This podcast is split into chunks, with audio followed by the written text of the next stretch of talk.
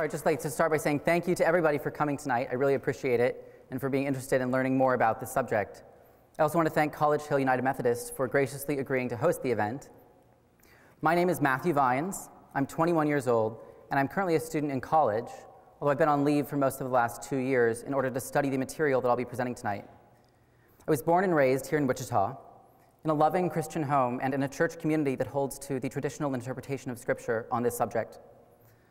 Just to offer a brief outline for this presentation, I'll start by considering some of the broader issues and divisions that are behind this debate, and then I'll move to a closer examination of the main biblical texts that are involved in it, and then I'll offer some concluding remarks. The issue of homosexuality, of the ordination of gay clergy, and of, and of the blessing of same sex unions has caused tremendous divisions in the church in recent decades, and the church remains substantially divided over the issue today. On the one hand, the most common themes voiced by those who support changing traditional church teaching on homosexuality are those of acceptance, inclusion, and love, while on the other hand, those who oppose these changes express concerns about sexual purity, holiness, and most fundamentally, the place of Scripture in our communities. Are we continuing to uphold the Bible as authoritative? And are we taking biblical teachings seriously, even if they make us uncomfortable? I want to begin tonight by considering the traditional interpretation of Scripture on this subject, in part because its conclusions have a much longer history within the Church, and also because I think that many who adhere to that position feel that those who are arguing for a new position haven't yet put forth theological arguments that are as well grounded in Scripture as their own, in which case the most biblically sound position should prevail. The traditional interpretation, in summary form, is this there are six passages in the Bible that refer in some way to same sex behavior, and they are all negative. Three of them are direct and clear. In the Old Testament, in Leviticus, male same sex relations are prohibited and labeled an abomination. And in the New Testament, in Romans, Paul speaks of women, quote, exchanging natural relations for unnatural ones, and of men abandoning natural relations with women and committing shameful acts with other men. And so, according to the traditional interpretation, both the Old and the New Testament are consistent in their rejection of same sex relationships. But it's not just those three verses, as well as three others that I'll come to later. It's true that six verses isn't all that many out of Scripture's 31,000. But not only are they all negative, from the traditional viewpoint, they gain broader meaning and coherence from the opening chapters of Genesis, in which God creates Adam and Eve, male and female. That was the original creation, before the fall, before sin entered the world. That was the way that things were supposed to be. And so, according to this view, if someone is gay, then their sexual orientation is a sign of the fall, a sign of human fallenness and brokenness. That was not the way that things were supposed to be. And while having a same sex orientation is not in and of itself a sin, according to the traditional interpretation, acting upon it is, because the Bible is clear both in what it negatively prohibits and in what it positively approves. Christians who are gay, those who are only attracted to members of the same sex, are thus called to refrain from acting on those attractions, to deny themselves, to take up their crosses, and to follow Christ. And though it may not seem fair to us, God's ways are higher than our own. And it's not our role to question, but to obey. Within this framework, gay people have a problem, and that is that they want to have sex with the wrong people. They tend to be viewed as essentially lustful sexual beings. So while straight people fall in love, get married, and start families, Gay people just have sex. But everyone has a sexual orientation, and it isn't just about sex. Straight people are never really forced to think about their sexual orientation as a distinctive characteristic, but it's still a part of them, and it affects an enormous amount of their lives. What sexual orientation is for straight people is their capacity for romantic love and self giving. It's not just about sexual attraction and behavior. It's because we have a sexual orientation that we're able to fall in love with someone, to build a long term, committed relationship with them, and to form a family. Family is not about sex. But for so many of us, it still depends upon having a companion, a spouse. And that's true for gay people as well as for straight people. That is what sexual orientation means for them, too. Gay people have the very same capacity for romantic love and self giving that straight people do.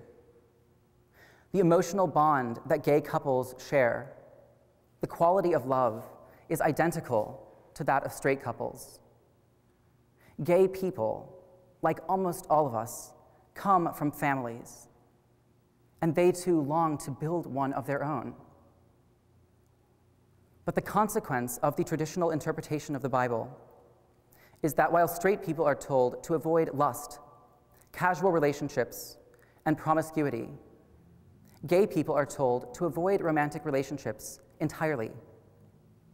Straight people's sexuality is seen as a fundamentally good thing, as a gift.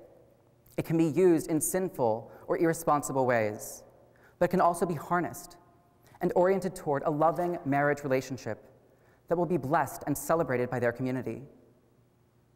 But gay people, though they are capable of and desire loving relationships that are just as important to them, are told that for them, even lifelong, committed relationships would be sinful because their sexual orientation is completely broken.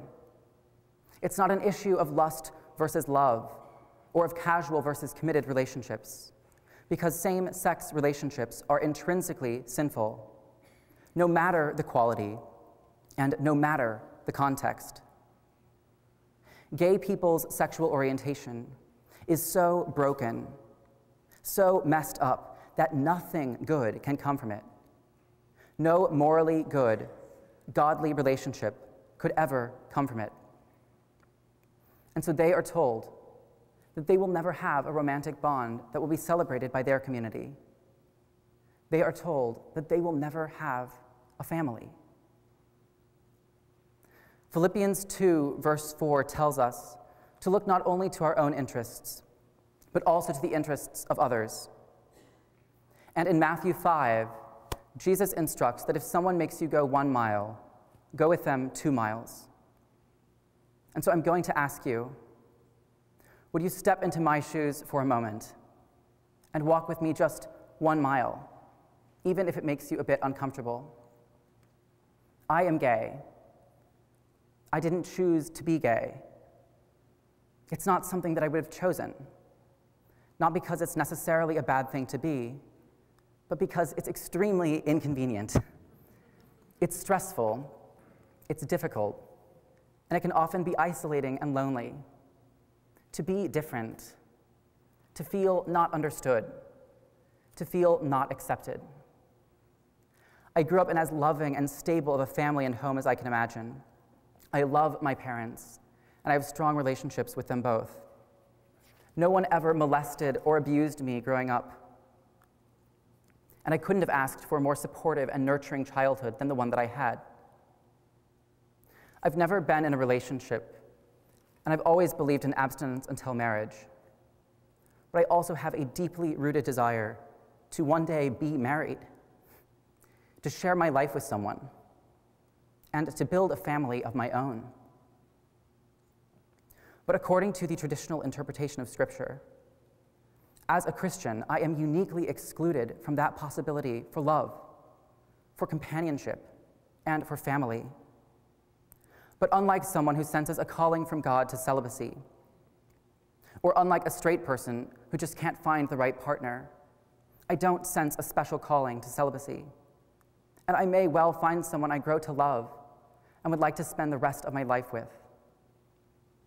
But if that were to happen, following the traditional interpretation, if I were to fall in love with someone, and if those feelings were reciprocated, my only choice would be to walk away, to break my heart, and retreat into isolation alone.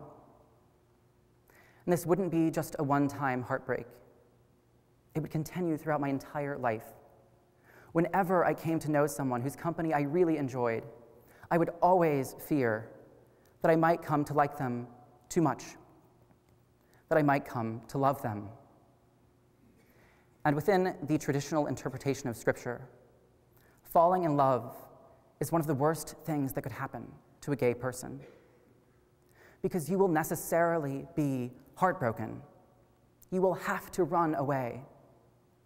And that will happen every single time that you come to care about someone else too much.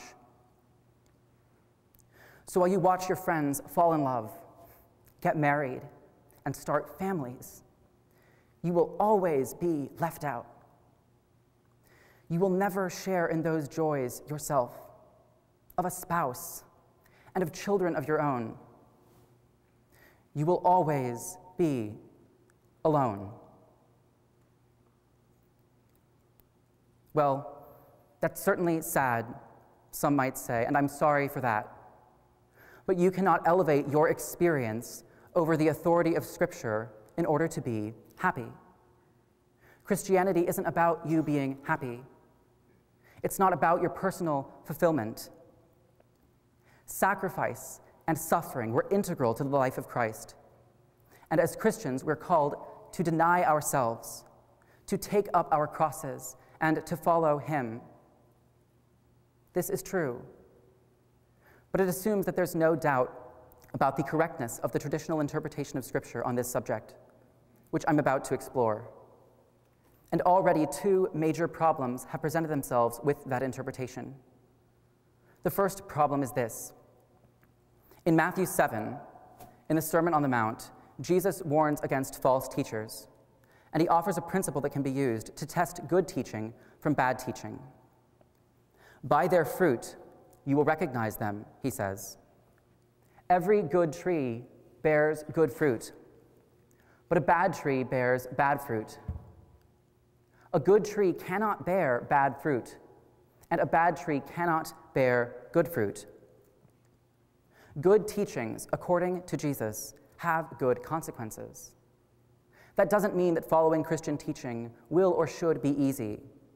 And in fact, many of Jesus' commands are not easy at all. Turning the other cheek, loving your enemies, laying down your life for your friends. But those are all profound acts of love that both reflect God's love for us and that powerfully affirm the dignity and worth of human life and of human beings. Good teachings, even when they are very difficult, are not destructive to human dignity. They don't lead to emotional and spiritual devastation and to the loss of self esteem and self worth. But those have been the consequences for gay people of the traditional teaching on homosexuality. It has not borne good fruit in their lives, and it's caused them incalculable pain and suffering. If we're taking Jesus seriously, that bad fruit cannot come from a good tree, then that should cause us to question whether the traditional teaching is correct. The second problem that has already presented itself with the traditional interpretation comes from the opening chapters of Genesis, from the account of the creation of Adam and Eve. This story is often cited to argue against the blessing of same sex unions. In the beginning, God created a man and a woman, and two men or two women would be a deviation from that design. But this biblical story deserves closer attention. In the first two chapters of Genesis, God creates the heavens and the earth, plants, animals, man, and everything in the earth. And he declares everything in creation to be either good or very good, except for one thing. In Genesis 2, verse 18, God says, It is not good for the man to be alone. I will make a helper suitable for him. And yes, the suitable helper or partner that God makes for Adam is Eve, a woman. And a woman is a suitable partner for the vast majority of men, for straight men. But for gay men, that isn't the case. For them, a woman is not a suitable partner. and in all the ways that a woman is a suitable partner for straight men. For gay men, it's another gay man who's a suitable partner. And the same is true for lesbian women. For them, it is another lesbian woman who's a suitable partner. But the necessary consequence of the traditional teaching on homosexuality is that even though gay people have suitable partners, they must reject them. And they must live alone for their whole lives without a spouse or family of their own. We are now declaring good, the very first thing in Scripture that God declared not good, for the man to be forced to be alone. And the fruit that this teaching has borne has been deeply wounding and destructive. This is a major problem. By holding to the traditional interpretation, we are now contradicting the Bible's own teachings. The Bible teaches that it is not good for the man to be forced to be alone, and yet now we are teaching that it is. Scripture says that good teachings will bear good fruit, but now the reverse is occurring, and we say it's not a problem. Something here is off, something is out of place. And it's because of these problems and these contradictions that more and more Christians have been going back to Scripture and re examining the six verses that have formed the basis for an absolute condemnation of same sex relationships. Can we go back? Can we take a closer look at these verses and see what we can learn from further study of them? What are these six verses? There are three in the Old Testament and three in the New Testament, so I'll go in order of their appearance in Scripture.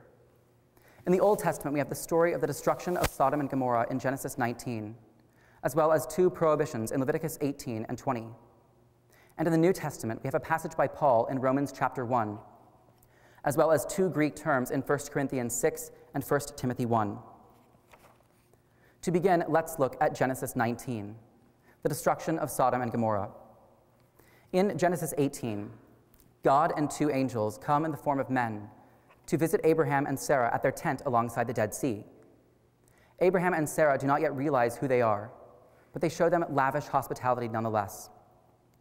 Halfway through the chapter, God, now beginning to be recognized by Abraham, tells him, The outcry against Sodom and Gomorrah is so great, and their sin so grievous, that I will go down and see if what they have done is as bad as the outcry that has reached me.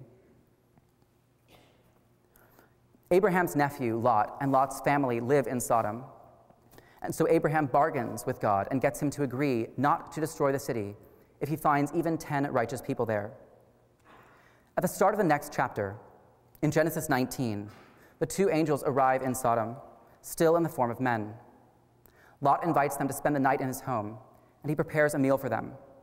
But beginning in verse 4, we read the following Before they had gone to bed, all the men from every part of the city of Sodom both young and old, surrounded the house. They called to Lot, Where are the men who came to you tonight? Bring them out to us so that we can have sex with them. Lot went outside to meet them and shut the door behind him and said, No, my friends, don't do this wicked thing.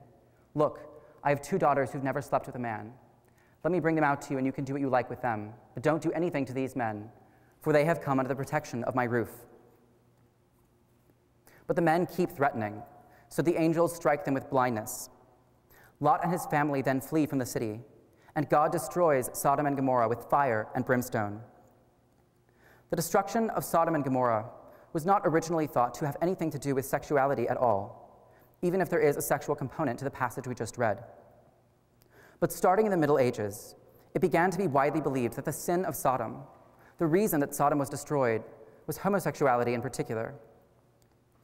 This later interpretation held sway for centuries, giving rise to the English term sodomy, which technically refers to any form of non procreative sexual behavior, but at various points in history has referred primarily to male same sex relations.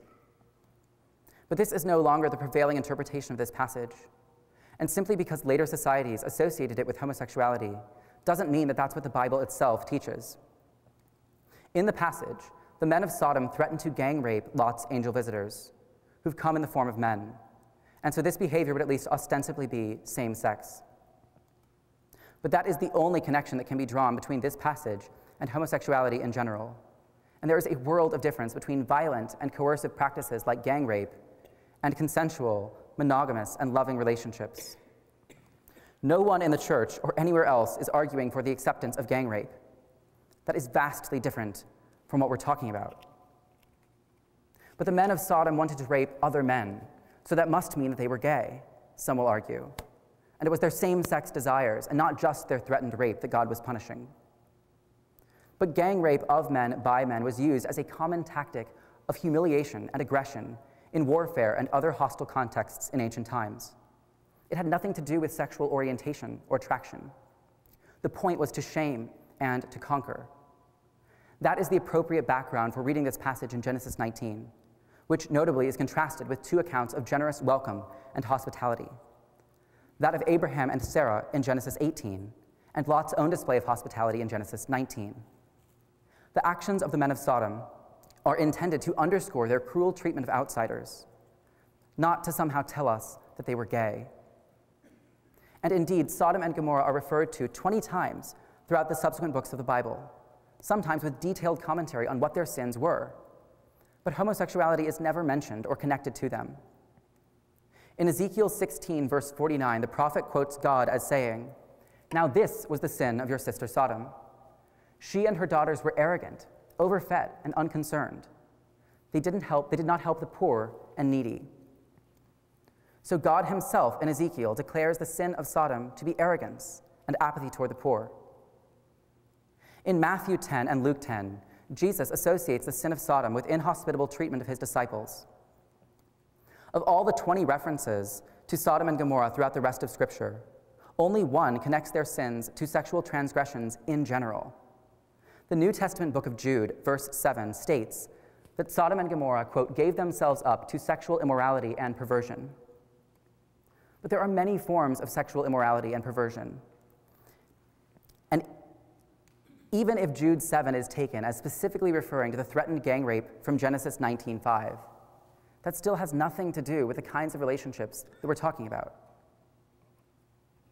It's now widely conceded by scholars on both sides of this debate that Sodom and Gomorrah do not offer biblical evidence to support the belief that homosexuality is a sin.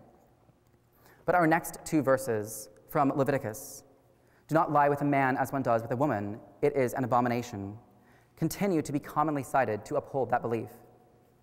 And they certainly can be claimed to be of greater relevance to this issue than the matter of gang rape.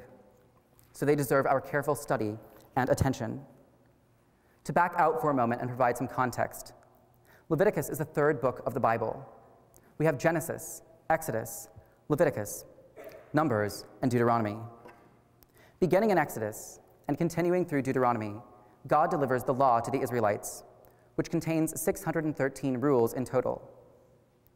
The book of Leviticus deals primarily with ceremonial issues related to appropriate worship practices at the tabernacle, the various offerings and how to make them, clean versus unclean foods, diseases and bodily discharges, sexual taboos, and rules for the priests. Chapter 18 of Leviticus contains a list of sexual prohibitions, and chapter 20 follows this up with a list of punishments. In these chapters, male same sex intercourse is prohibited, and the punishment for violators is death. These specific verses are Leviticus 18 22 and 20 13. They read, You shall not lie with a male as with a woman it is an abomination. And 2013 goes on to say If a man lies with a male as with a woman, both of them have committed an abomination. They shall surely be put to death. Their blood is upon them. Well, there we have it. For many, the biblical debate is now over. It's surprising that so many people continue to believe that these verses in Leviticus somehow form the heart of the theological debate about homosexuality. They are, in fact, of secondary significance to the later passage by Paul in Romans 1. And the reason for that isn't that their meaning is unclear, but that their context within the Old Testament law makes them inapplicable to Christians. Much of the New Testament deals with the issue of the place of the old law in the emerging Christian church. As Gentiles were being included for the very first time into what was formerly an exclusively Jewish faith, there arose ferocious debates and divisions among the early Jewish Christians about whether Gentile converts should have to follow the law, with its more than 600 rules. And in Acts chapter 15, we read how this debate was resolved. In the year 49 AD, early church leaders gathered at what came to be called the Council of Jerusalem, and they decided that the old law would not be binding on Gentile believers. The most culturally distinctive aspects of the old law were the Israelites' complex system, Israelites' complex dietary code for keeping kosher, and the practice of male circumcision. But after the Council of Jerusalem's ruling, even those central parts of Israelite identity and culture no longer apply to Christians. Although it's a common argument today, there's no reason to think that these two verses from the Old Law in Leviticus would somehow have remained applicable to Christians, even when other much more central parts of the law did not. In Galatians 6, Paul goes so far as to say that in Christ, neither circumcision nor uncircumcision means anything. He speaks of the old law as, quote, a yoke of slavery that he warns Christians not to be burdened by. In Colossians 2, Paul writes that through Christ, God, quote, forgave us all our sins, having canceled the written code with its regulations that was against us and that stood opposed to us. He took it away, nailing it to the cross. In the Gospels, Jesus describes himself as the fulfillment of the law. And in Romans 10, verse 4, Paul writes, Christ is the end of the law. Hebrews 8, verse 13 states that the old covenant is now, quote, obsolete, because Christ is the basis of the new covenant, freeing Christians from the system of the old law, most of which was specific to the ancient Israelites, to their community and their unique worship practices. Christians have always regarded the book of Leviticus in particular as being inapplicable to them in light of Christ's fulfillment of the law. So while it is true that Leviticus prohibits male same sex relations, it also prohibits a vast array of other behaviors, activities, and foods that Christians have never regarded as being prohibited for them. For example, chapter 11 of Leviticus forbids the eating of pork, shrimp, and lobster, which the church does not consider to be a sin. Chapter 19 forbids planting two kinds of seed in the same field, wearing clothing woven of two types of material, and cutting the hair at the sides of one's head. Christians have never regarded any of these things to be sinful behaviors because Christ's death on the cross liberated Christians from what Paul called the yoke of slavery. We are not subject to the old law. But the old law does contain some rules that Christians have continued to observe. The Ten Commandments, for example. And so some argue that Leviticus 18:22 and 2013 the prohibitions of male same sex relations should be an exception to the rule, and that they should continue to have force for Christians today. There are three main arguments that are made for this position. The first is the verse's immediate context. Leviticus 18 and 20 also prohibit adultery, incest, and bestiality, all of which continue to be regarded as sinful, and so homosexuality should be as well. But just three verses away from the prohibition of male same sex relations, in chapter 18, verse 19, sexual relations during a woman's menstrual period are also prohibited, and this too is called an abomination at the chapter's close. But this is not regarded as sinful behavior by Christians. Rather, it's seen as a limited matter of ceremonial cleanliness for the ancient Israelites. And all of the other categories of prohibitions in these chapters, on adultery, incest, and bestiality, are repeated multiple times throughout the rest of the Old Testament both within the law and outside of it, in Exodus, Numbers, Deuteronomy, and Ezekiel. But the prohibitions on male same sex relations only appear in Leviticus, among many dozens of other prohibitions that Christians have never viewed as being applicable to them. Well, Leviticus calls it an abomination. And if it was an abomination then, then it certainly can't be a good thing now. The term abomination is applied to a very broad range of things in the Old Law eating shellfish in Leviticus 11, eating rabbit or pork in Deuteronomy 14. These are all called abominations. As I just said, sex during a woman's menstrual period is also called an abomination.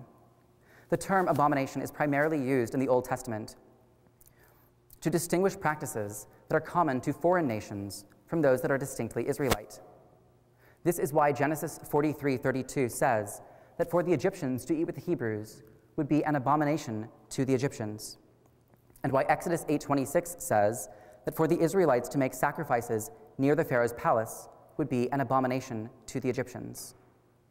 There's nothing wrong with the Israelites' sacrifices, of course. The problem with both of these things is that they would blur the lines between practices that are specifically Israelite and those that are foreign. The nature of the term abomination in the Old Testament is intentionally culturally specific. It defines religious and cultural boundaries between Israel and other nations. But it's not a statement about what is intrinsically good or bad, right or wrong. And that's why numerous things that it's applied to in the Old Testament have long been accepted parts of Christian life and practice. Okay, but the penalty is death.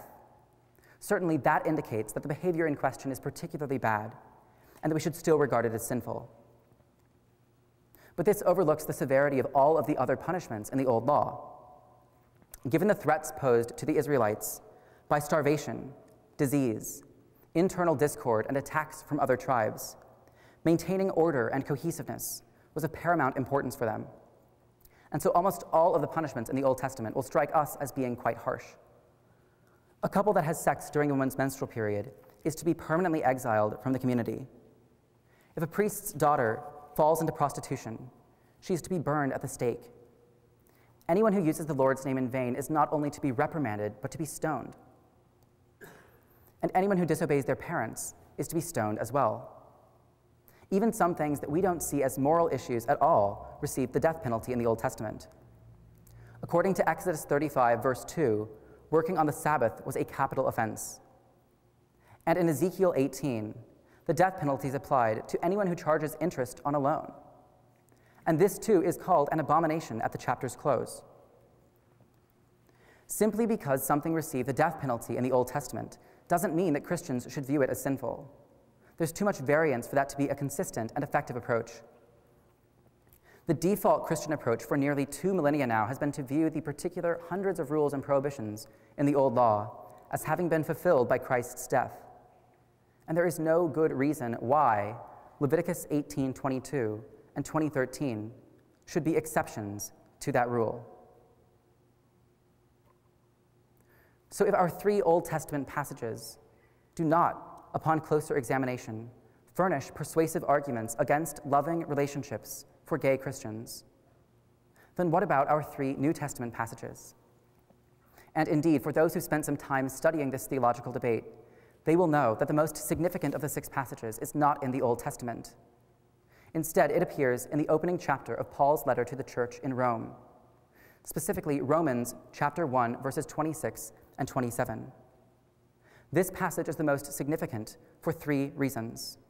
First, it's in the New Testament, and so it doesn't encounter the same problems of context and applicability that Leviticus does. Secondly, unlike Leviticus, it speaks of both men and women. And thirdly, even though it's not very long, at two consecutive verses, it's still the longest discussion of any form of same sex behavior anywhere in Scripture. And because these two verses are embedded within a broader theological argument about idolatry that's somewhat complex, I want to spend more time on this passage than any other. Paul begins his letter in Romans chapters 1 through 3 by describing the unrighteousness of all humanity, Jew and Gentile alike and the universal need for a Savior. Romans chapter 3 nears its close with a famous verse All have sinned and fall short of the glory of God. In Romans 3:10, Paul says, There is no one righteous, not even one. To build his case to that effect, Paul argues in chapter 2 that even though the Jews have the law, they still don't follow it well enough to earn their salvation on their own. But he starts in chapter 1 by describing the unrighteousness of humanity more broadly.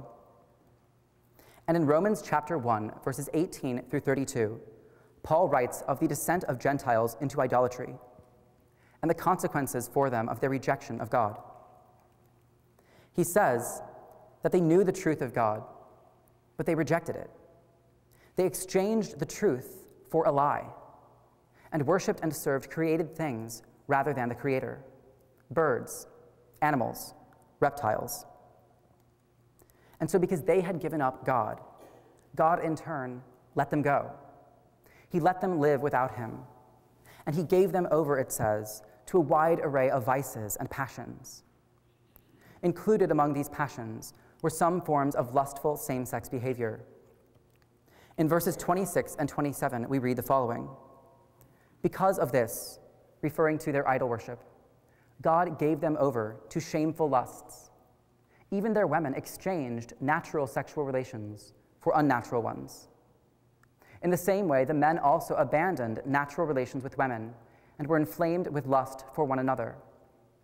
Men committed shameful acts with other men and received in themselves the due penalty for their error. Well, now it seems the case is finally closed. Even though the verses in Leviticus don't apply to Christians, here we have Paul in the New Testament explicitly teaching the unacceptability, the sinfulness of same sex relationships. And even though he only speaks of lustful behavior and not of loving relationships, he labels same sex unions unnatural. They are outside of God's natural design, which was set forth in Genesis 1 and 2 and is exclusively heterosexual. So even if a same sex relationship is loving and committed, it is still sinful. That is the traditional interpretation of Romans 1 26 through 27. How solid of an interpretation is that? Does this passage require us to reject the possibility of loving relationships for gay people? And if so, how does that make sense, given the problems that I outlined earlier with that position? Was that Paul's intent here? To teach that God desires gay people to be alone for their entire lives because their sexual orientation is broken and is outside of his created, natural design. How we understand this passage hinges in large part on how we understand the meaning of the terms natural and unnatural. It's commonly assumed by those who hold to the traditional interpretation that these terms refer back to Genesis 1 and 2 and are intended to define heterosexuality as God's natural design and homosexuality as an unnatural distortion of that design. But once again, closer examination does not support that interpretation. In order to understand what Paul meant by the use of these terms, we have to consider two things. First, we have to look at the broader context of the passage in order to see how the concept of nature functions within it. And secondly, we need to see how Paul himself uses these terms in his other letters and how they were commonly and widely applied to sexual behavior in particular in the ancient world.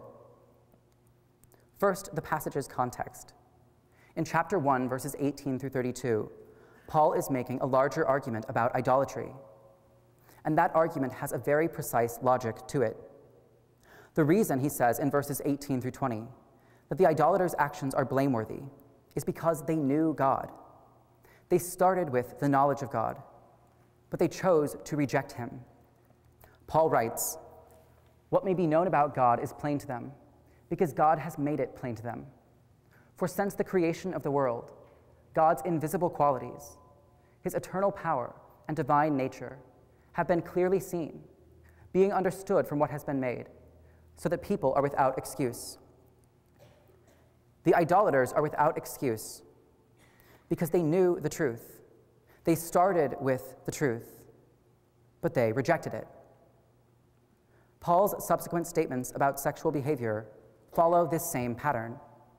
The women, he says, exchanged natural relations for unnatural ones. And the men abandoned relations with women and committed shameful acts with other men. Both the men and the women started with heterosexuality. They were naturally disposed to it, just as they were naturally disposed to the knowledge of God. But they rejected their original, natural inclinations for those that were unnatural. For them, same sex behavior. Paul's argument about idolatry requires that there be an exchange. The reason he says that the idolaters are at fault is because they first knew God, but then turned away from him, exchanged him for idols. Paul's reference to same sex behavior is intended to illustrate this larger sin of idolatry. But in order for this analogy to have any force, in order for it to make sense within this argument, the people he is describing must naturally begin with heterosexual relations and then abandon them. And that is exactly how he describes it. But that is not what we are talking about. Gay people have a natural, permanent orientation toward those of the same sex. It's not something that they choose, and it's not something that they can change. They aren't abandoning or rejecting heterosexuality. That's never an option for them to begin with. And if applied to gay people, Paul's argument here should actually work in the other direction. If the point of this passage is to rebuke those who have spurned their true nature, be it religious when it comes to idolatry or sexual, then just as those who are naturally heterosexual should not be with those of the same sex, so too those who have a natural orientation toward the same sex should not be with those of the opposite sex. For them, that would be exchanging the natural for the unnatural in just the same way. We have different natures when it comes to sexual orientation. But is this just a clever argument that has no grounding in the historical context of Paul's world, and therefore yields an interpretation that could not be what he originally intended? After all, the concept of sexual orientation is very recent. It was only developed in the past century and has only come to be widely understood within the past few decades. So, how can we take our modern categories and understandings and use them to interpret a text that is so far removed from them? But that level of removal is precisely the point. In the ancient world, homosexuality was widely considered not to be a different sexual orientation or something inherent in a small minority of people, but to be an excess of lust or passion that anyone could be prone to if they let themselves go too much. Just a couple of quotes to illustrate this. A well known first century Greek philosopher named Dio Chrysostom wrote the following The man whose appetite is insatiate in such things, referring to heterosexual relations, will have contempt for the easy conquest and scorn for a woman's love, as a thing too readily given, and will turn his assault against the male quarters, believing that in them he will find a kind of pleasure difficult and hard to procure. A fourth century Christian writer said of same sex behavior You will see that all such desire stems from a greed which will not remain within its usual bounds. The abandonment of heterosexual relations for same sex lust was frequently compared to gluttony in eating or drinking. Sexuality was seen as a spectrum, with opposite sex relations being the product of a moderate level of desire, and same sex relations the product of an excessive amount of desire. Personal orientation had nothing to do with it. But within this framework, as I said, same sex relations were associated with the height of excess and lust. And that is why Paul invokes them in Romans 1. His purpose is to show that the idolaters were given over to unbridled passion and to, and to depict a scene of sexual chaos and excess that illustrates that. And that is completely consistent with how same sex relations were most commonly described at the time. But the only reason that a reference to same sex behavior helps Paul illustrate general sexual chaos is because the people he is describing first began with opposite sex relations, and then, in a burst of lust, abandoned them, exchanged them for something else. And surely it is significant that Paul here speaks only of lustful, casual behavior. He says nothing about the people in question falling in love, making a lifelong commitment to one another starting a family together. We would never dream of reading a passage in Scripture about heterosexual lust and promiscuity, and then from that condemning all of the marriage relationships of straight Christians. There is an enormous difference between lust and love when it comes to our sexuality, between casual and committed relationships, between promiscuity and monogamy. That difference has always been held to be central to Christian teaching on sexual ethics for straight Christians. Why should that difference not be held to be as central for gay Christians? How can we take a passage about same sex lust and promiscuity and then condemn any loving relationships that gay people might come to form? That is a very different standard than the one that we apply to straight people. And again, the primary argument that is advanced in support of this kind of a different standard is that Paul doesn't merely condemn same sex lust, he also calls same sex desires shameful and labels same sex unions unnatural. I've already explained why Paul's use of the term unnatural requires the idolater's willful spurning of their natural heterosexual desires. And that's how this term functions within the passage as a whole, mirroring the idolater's exchange of God for idols. But before we leave this passage, we also need to consider how Paul himself uses these terms in his other letters, and how the terms natural and unnatural were commonly applied to sexual behavior in his day. One of Paul's most significant references to nature outside of Romans 1 comes in 1 Corinthians chapter 11. There in verses 13 through 15 he writes, "Judge for yourselves. Is it proper for a man, for a woman to pray to God with her head uncovered? Does not the very nature of things teach you that if a man has long hair, it is a disgrace to him, but that if a woman has long hair, it is her glory?"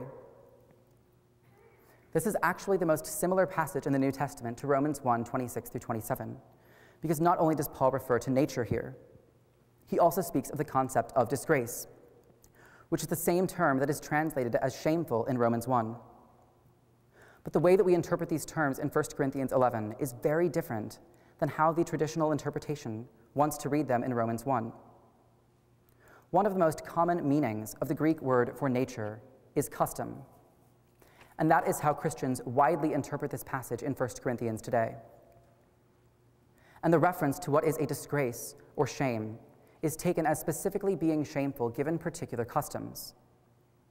So, how we read Paul here in 1 Corinthians is basically this Do not the customs of our society dictate that it's, that it's considered shameful for a man to have long hair, but honorable for a woman?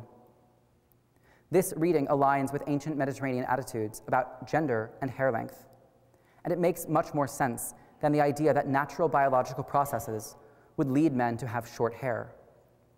By nature, it would grow long. But again, this passage about hair length in 1 Corinthians is the most similar one to, in Paul's writings to the passage about sexual behavior in Romans 1.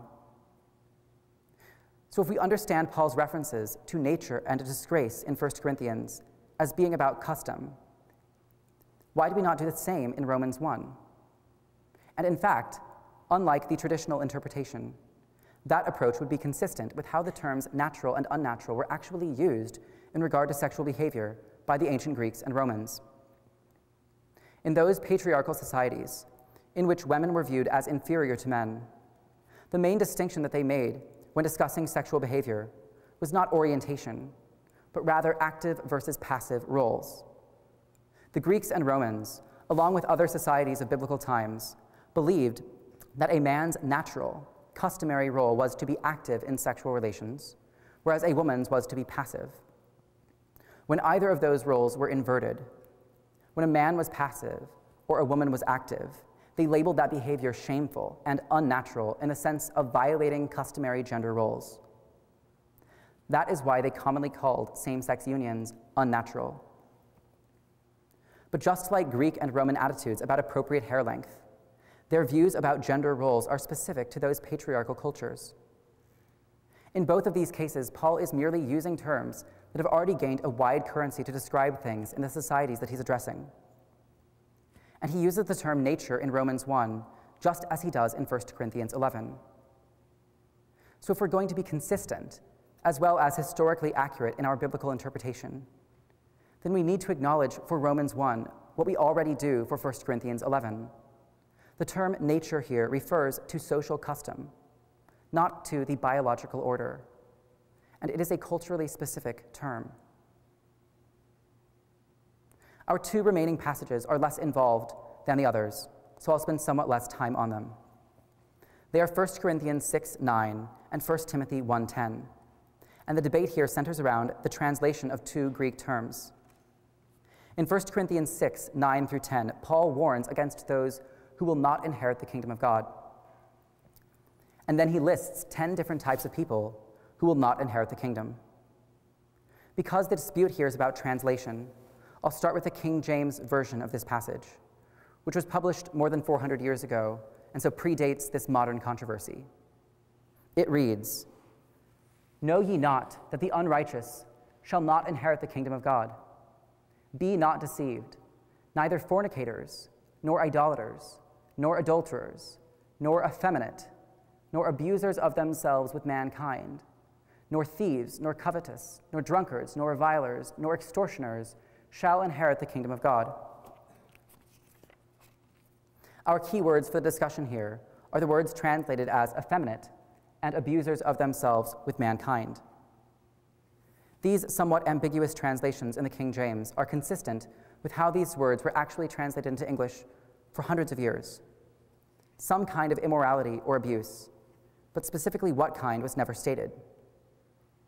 This changed halfway through the last century when some Bible translators began connecting these terms directly to homosexuality. The first occurrence of this shift came in 1946 when a translation of the Bible was published that simply stated that, quote, homosexuals will not inherit the kingdom of God. Several decades later, after the distinction between sexual orientation and sexual behavior came to be more widely understood, this was changed to say that only practicing homosexuals will not inherit the kingdom. But these terms and concepts regarding sexual orientation are completely alien to the biblical world. Neither Greek, the language of the New Testament, nor Hebrew, the language of the Old Testament, nor Latin, the language of early Christian translations of the Bible, had a word that means or corresponds to the English word for gay. The concept of sexual orientation, and of same sex orientation in particular, didn't exist in the ancient world. The English term homosexual was not even coined until the end of the 19th century. And so translations of these words that suggest that Paul was using these distinctly modern concepts and categories are highly suspect. But today there are many translations of the Bible, though certainly not all of them, that link these terms in some way to homosexuality, rendering them variously as males who practice homosexuality, men who have sex with men, or male prostitutes.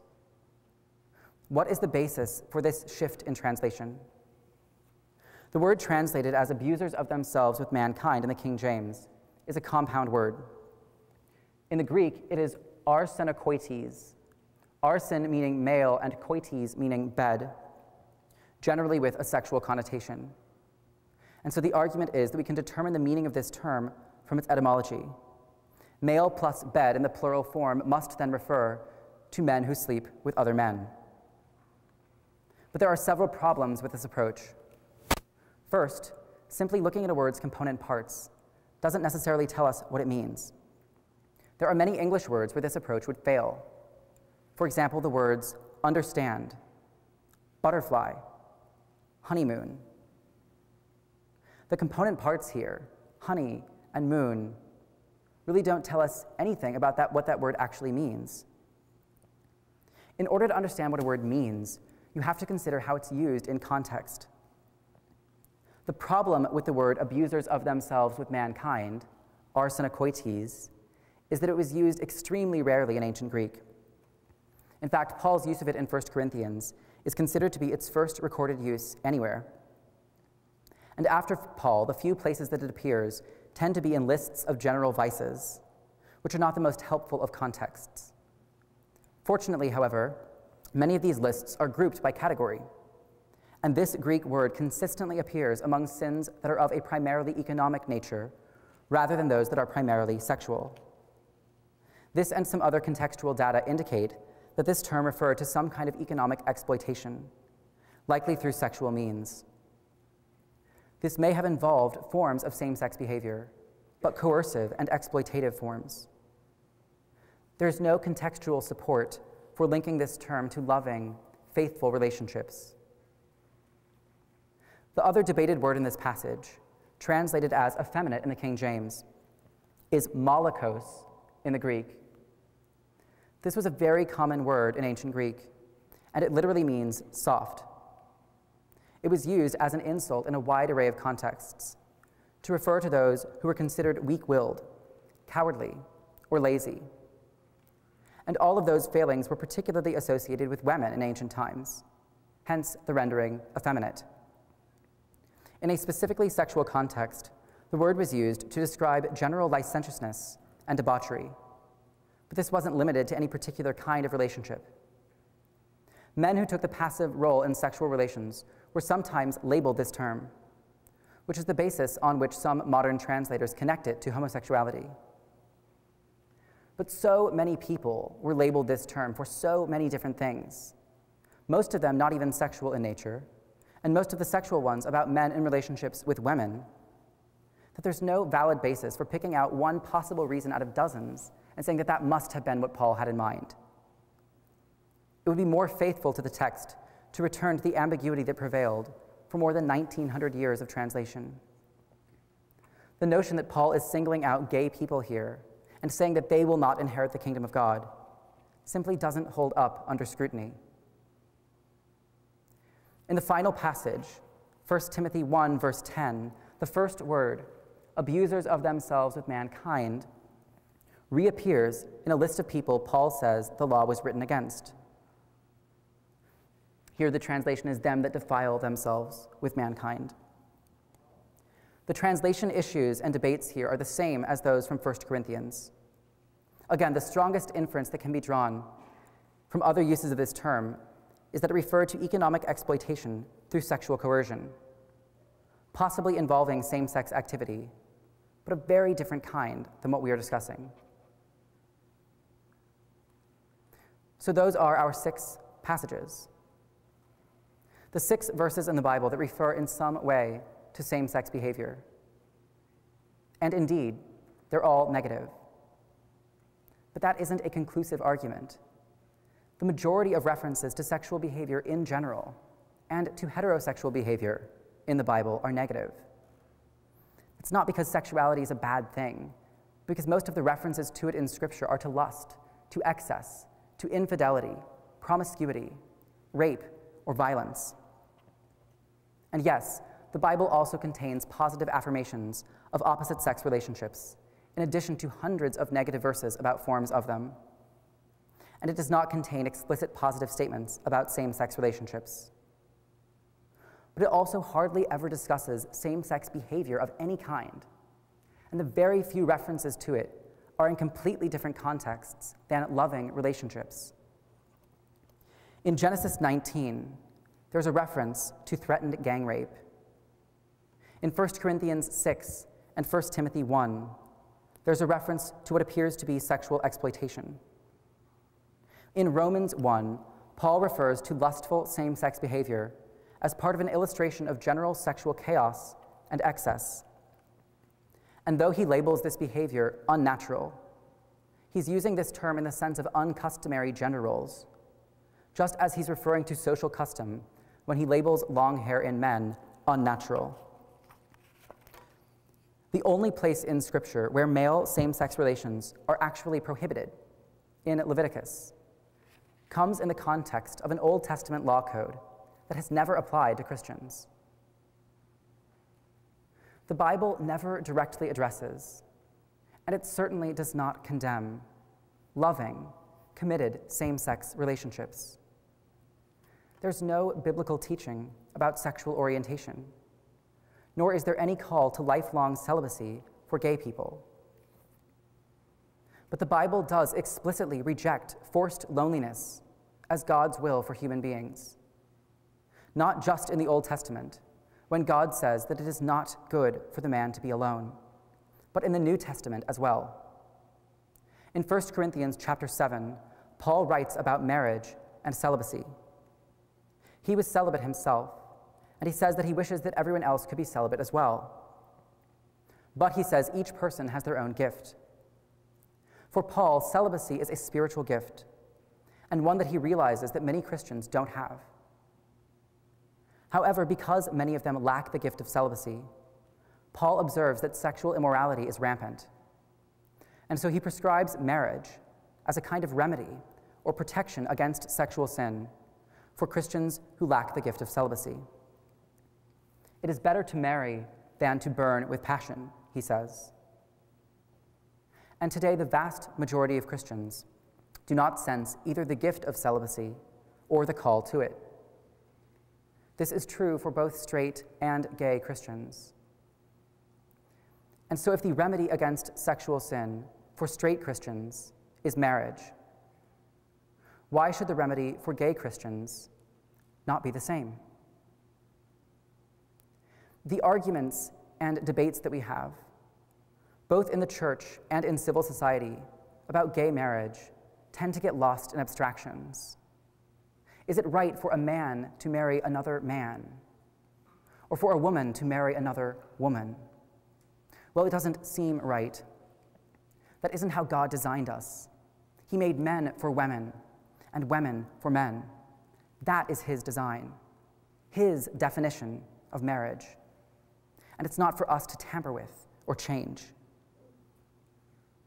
But these arguments are always made by people who are themselves heterosexual, who have always fit in, who haven't endured years of internal torment and agony because they have a different sexual orientation than their friends, than their parents, than seemingly everyone else in the world. But those people, gay people, are just as much children of God and just as much a part of His creation as everyone else. And there's something terribly unseemly about straight Christians insisting that gay Christians are somehow inferior to them, or broken, or that gay people only exist because of the fall, and that God really intended to make everyone straight like them.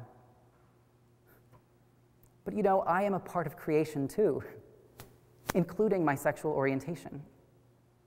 I'm a part of God's design. That's the first thing that I learned growing up in Sunday school that God created me, that God loves me, that I'm a beloved child of God, no more and no less valuable than anyone else. I love God, and I love Jesus. I really do. But that doesn't mean that I need to hate myself or somehow wallow in self pity misery and loathing for the rest of my life. That's not what God created me to do. Our discussion of this issue, of the gay issue, can't take place in the realm of abstractions, of musings about ideal design and ideal gender roles, as though gay people don't even exist. Jesus placed a particular focus on those others overlooked, on those who were outcast, on mistreated and marginalized minorities. And if we are working to emulate the life of Christ, then that's where our focus needs to be too. Romans 12 tells us to honor one another above yourselves. Rejoice with those who rejoice, and mourn with those who mourn. Hebrews 13:3 says, "Remember those who are mistreated as if you yourselves were suffering? How fully have you absorbed not just the existence of gay and lesbian Christians, but the depth of the pain and the hurt that their own brothers and sisters have inflicted on them? Does that pain grieve you as though it were your own? And how aware are you of the ways in which you may be contributing to suffering and hurt in gay people's lives. It's still commonplace for straight Christians to say, Yes, I believe that homosexuality is a sin, but don't blame me. I'm just reading the Bible. That's just what it says. Well, first of all, no, you are not just reading the Bible. You are taking a few verses out of context and extracting from them an absolute condemnation that was never intended but you are also striking to the very core of another human being and gutting them of their sense of dignity and of self worth. You are reinforcing the message that gay people have heard for centuries. You will always be alone. You come from a family, but you'll never form one of your own. You are uniquely unworthy of loving and being loved by another person. And all because you're different, because you're gay. Being different is no crime. Being gay is not a sin. and for a gay person to desire and pursue love and marriage and family is no more selfish or sinful than when a straight person desires and pursues the very same things. The Song of Songs tells us that King Solomon's wedding day was the day his heart rejoiced. To deny to a small minority of people not just a wedding day, but a lifetime of love and commitment and family is to inflict on them a devastating level of hurt and anguish. There is nothing in the Bible that indicates that Christians are called to perpetuate that kind of pain in other people's lives, rather than work to alleviate it, especially when the problem is so easy to fix. All it takes is acceptance. The Bible is not opposed to the acceptance of gay Christians or to the possibility of loving relationships for them. And if you are uncomfortable with the idea of two men or two women in love, if you are dead set against that idea, then I'm asking you to try to see things differently for my sake, even if it makes you uncomfortable. I'm asking you to ask yourself this How deeply do you care about your family? How deeply do you love your spouse? And how tenaciously would you fight for them if they were ever in danger or in harm's way? That is how deeply you should care. And that is how tenaciously you should fight for the very same things for my life, because they matter just as much to me. Gay people should be a treasured part of our families and our communities. And the truly Christian response to them is acceptance, support, and love. Thank you, and thank you to everyone for coming tonight.